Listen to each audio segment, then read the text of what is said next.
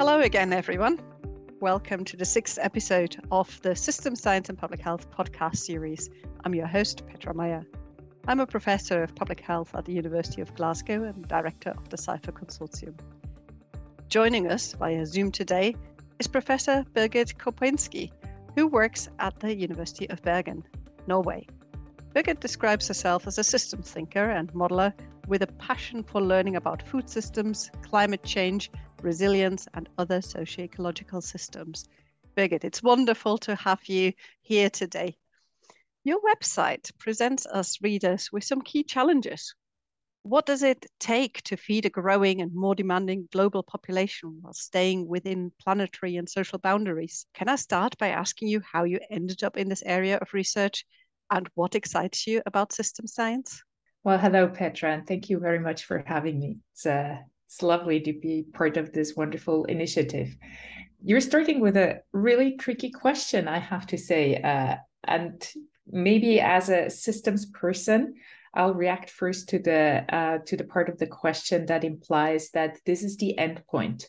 You ask me how I ended up here, and I hope that this is an ongoing process that's uh, that's not finished yet. But uh, how did I become a systems thinker? I think I always was a systems thinker. And the reason why I eventually ended up doing system dynamics was very simply because I wasn't good at anything else. I um I have a master's in geography, and geography is uh is very inherently an interdisciplinary uh, field. So I was uh, I was looking into natural resource management and uh, and sustainability questions, and always hit a limit when I was going around in my unbounded enthusiasm, telling everybody what they needed to do to become more sustainable. And I was met with the reaction, well, that's economically not feasible. So I decided I was going to study applied economics, and I um, I went on to uh, to do a PhD in agricultural economics, which of course took me to the other side. It's a it's a field that's very exciting, that uh, that's very problem driven and uh, and solution driven. And while I was very excited about the very specific questions that are asked, you know, questions that affect natural resource use, that affect human decision making, and that uh, look at the interactions between the two I really was terrible at the methods that they use, that they normally use. I was horrible at econometrics. I was horrible at optimization. And it took a, crisis or two for my supervisor to uh, to essentially give up and say, "Why don't you try some systems stuff?" And that's how it started. I had experience uh, systems science work before in an internship on uh, local Agenda 21 processes. I was very excited, started reading, and got pushed into uh, really by some acquaintance who said, Why don't you read John Sterman's Business Dynamics? This is, you know, it's the Bible for system dynamics, and it's what you need to do. So that's what I did. I started doing it. I uh, I was really bad at it, but I started going to the system dynamics conferences and found my home there. I found this network of people who share a passion for building simulation models to understand how problems evolve in complex dynamic systems and how we can use modeling for policy analysis and uh, and design. So I would say the reason why I ended up where I am is really twofold. One is that I have an inherent interest in interdisciplinary work. I'm much more interested in the big picture and in interrelationships across disciplines and policy sectors than going deep. And uh, the other thing is that while I love doing uh, system dynamics and systems thinking more generically, I think it's important to stick with one theme because it's dangerous. You know, these systems uh, approaches are dangerous because they are inherently generic.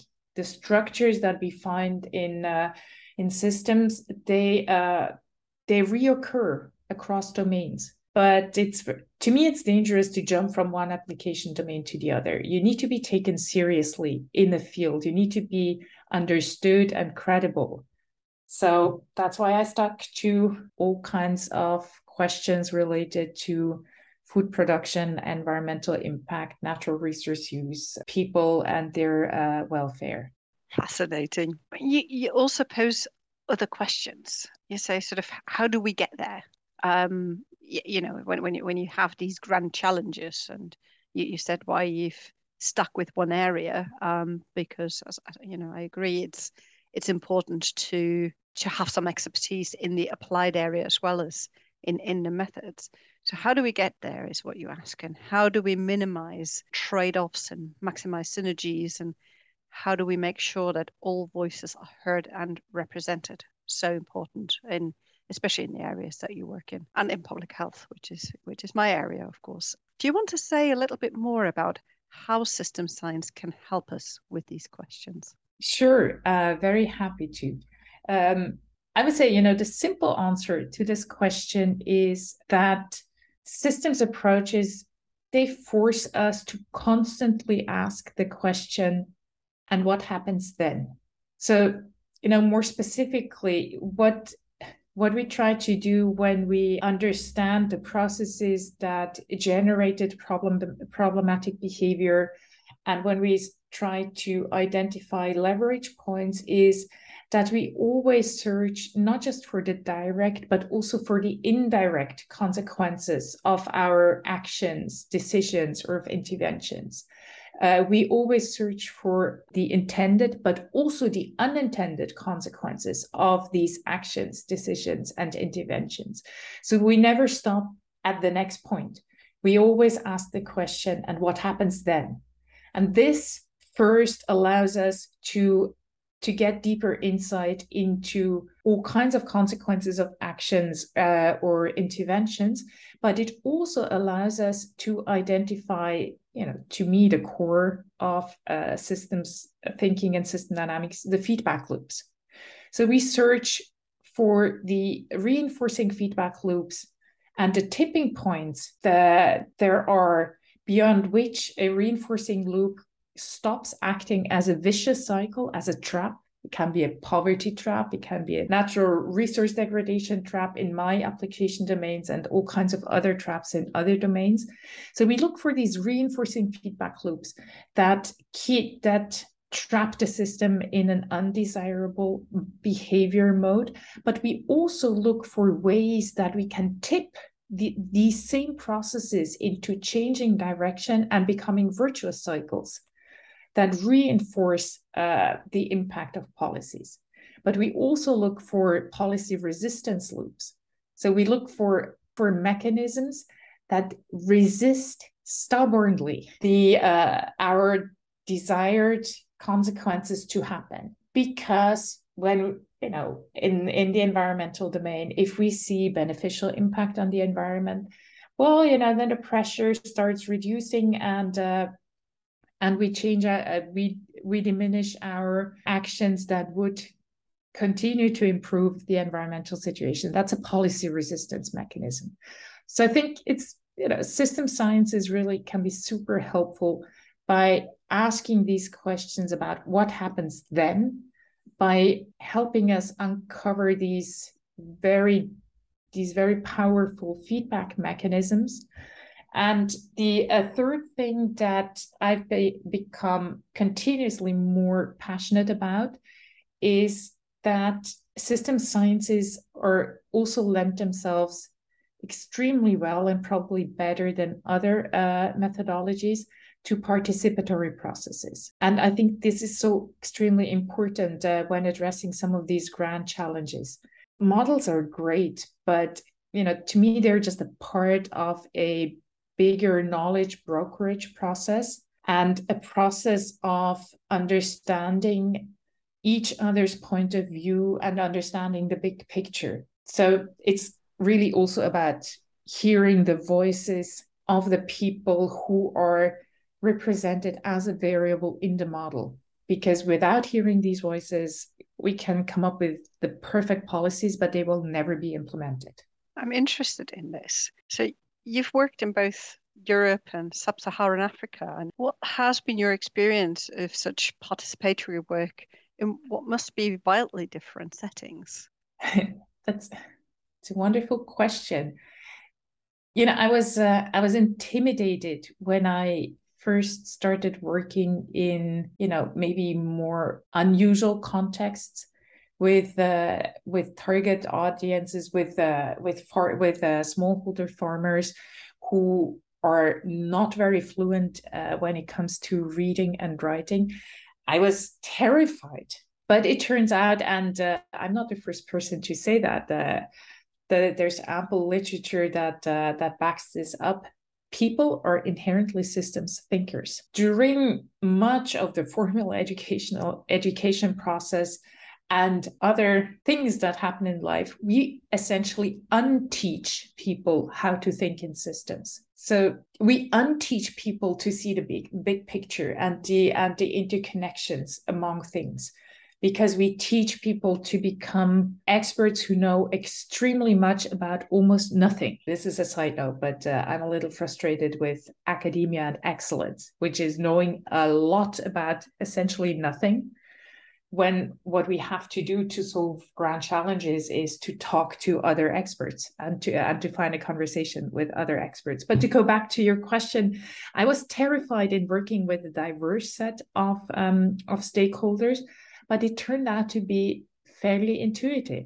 Systems thinking is not so difficult at the end of the day. We talk about things that we would call variables and how they're related to each other we can of course make this sound very scientific and very mathematic mathematical but it doesn't have to be. Words and pictures are very powerful and they allow us to facilitate a discussion at a different level because we see what we're talking about. We, we give things a name.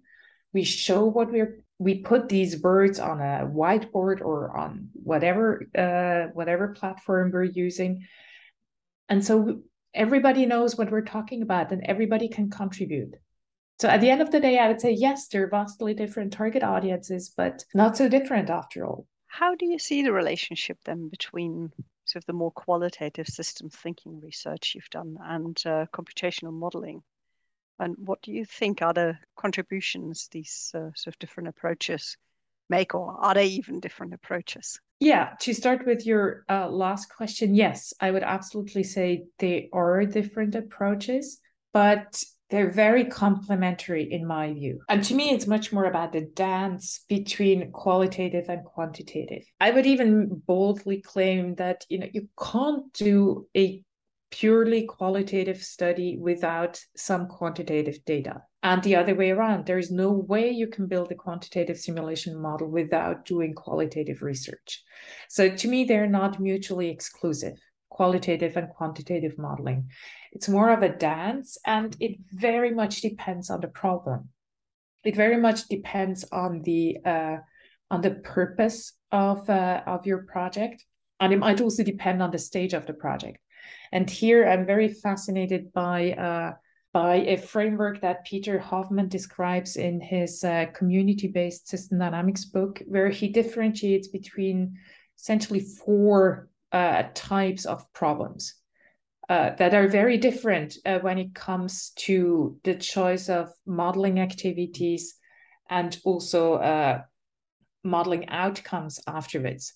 You know, if we if the purpose of a project is to negotiate a shared understanding of a system, then you don't want to throw a simulation model at people uh, from the outset. Then you really want to elicit different uh, different perspectives and try to see how they how they form a bigger picture uh, where they where they fit but also where there is some friction and you want to spend time on discussing the, these frictions and uh, on understanding what this bigger picture means for knowledge for knowledge gaps or for uh, for future projects on the other hand when you have a well-defined problem then you know you can knock yourself out with uh, building a computer simulation model and uh, and use it to test either different scenarios, test the role of uncertainty, test the impact of policies, or a combination thereof.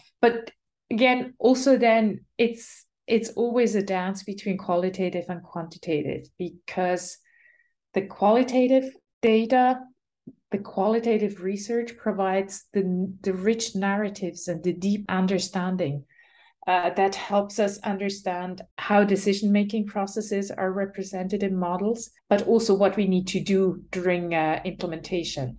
And the quantitative, the, the simulation itself provides some, gives us an opportunity to do uh, some systematic hypothesis testing. But really, to me, they go hand in hand. Of all the models you and your team have built, or all the participatory um, engagements you've had, do you have a favorite one?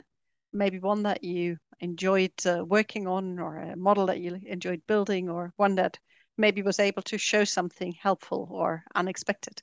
Well, Petra, I think I need to disappoint you here. I don't think I have a favorite model or a favorite piece of work, but that's most likely because to me, you know, a modeling project is never just about the model or maybe not about the model at all because really the process is so important and when the process is done well you know when we when we iterate often with the stakeholders and or the client when we iterate often in terms of modeling activities and continuously go back to problem description, to hypothesis formulation, to data collection, to uh, hypothesis testing, then at the end of the process, it's really hard to say, oh, this was surprising, because the insights and the understanding have been developed over time throughout the modeling process.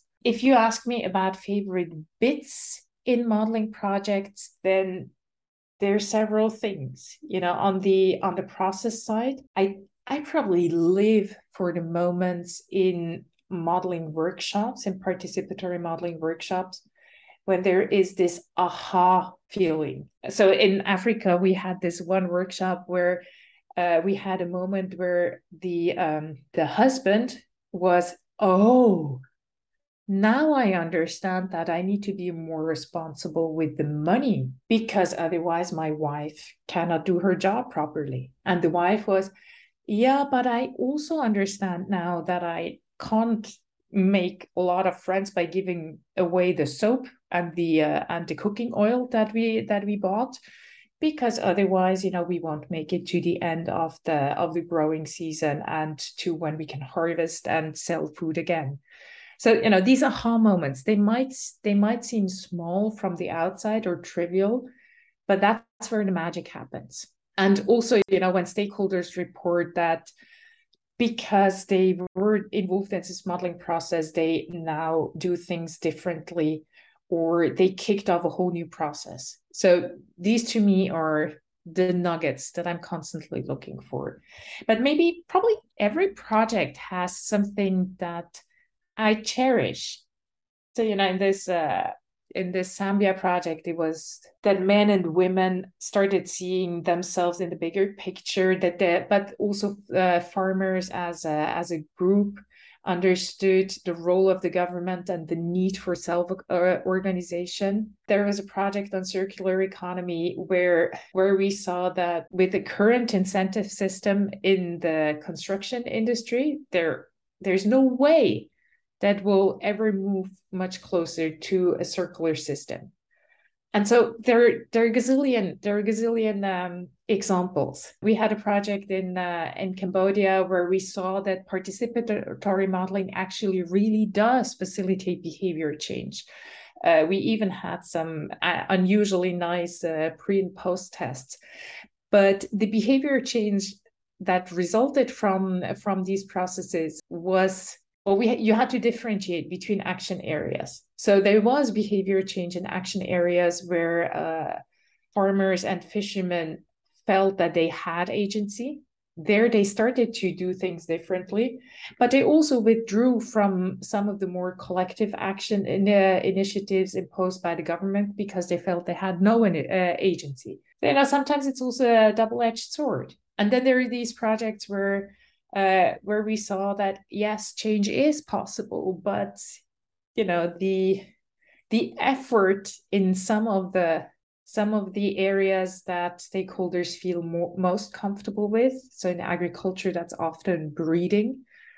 Um, is so big that it's not re- really realistic, or it's so small that you really should focus much more on other things. So, in there was a project in Africa where the role of uh, animal breeding really was extremely limited when compared to uh, fodder availability, fodder for animals, and so on. There are projects where, where we saw rebound effects uh, happening that stubbornly resisted uh, water scarcity uh, policies. Uh, or there was a project in Switzerland where we saw the inconsistency of nutrition recommendations when it comes to health and sustainability impacts, and so on. It's just every project is fascinating. I I hope I will never have a, a favorite one.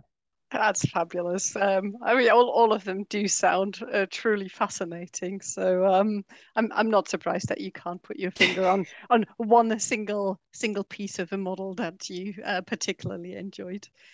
Um, my final question to you is sort of back back to the broad picture. So, how can we as academics and systems thinkers and modelers help decision makers, especially in policy or governments, uh, deal with the uncertainties in their complex systems?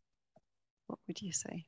Oh, um, I would say several things. So and I, I don't know which order I should go, but to me, you know, the first very important point is, and that's pro- that probably doesn't answer your question of how we can help decision makers, but to me, one important point is complex systems are and remain complex. There is no silver bullet solution to complex problems. And no matter how much research we'll do, we will never find the silver bullet solution. I'm pretty pretty uh, convinced about that, at least in the in the complex systems that I work with.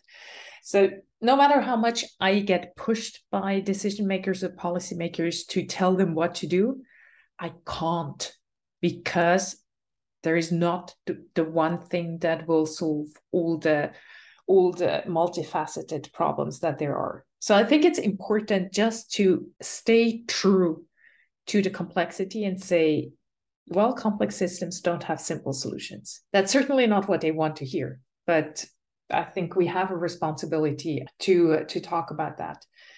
Also, complex systems are adaptive. So you, you know, we can use modeling to understand the sequencing and also the calibration of different interventions. But complex systems are adaptive. They will change over time.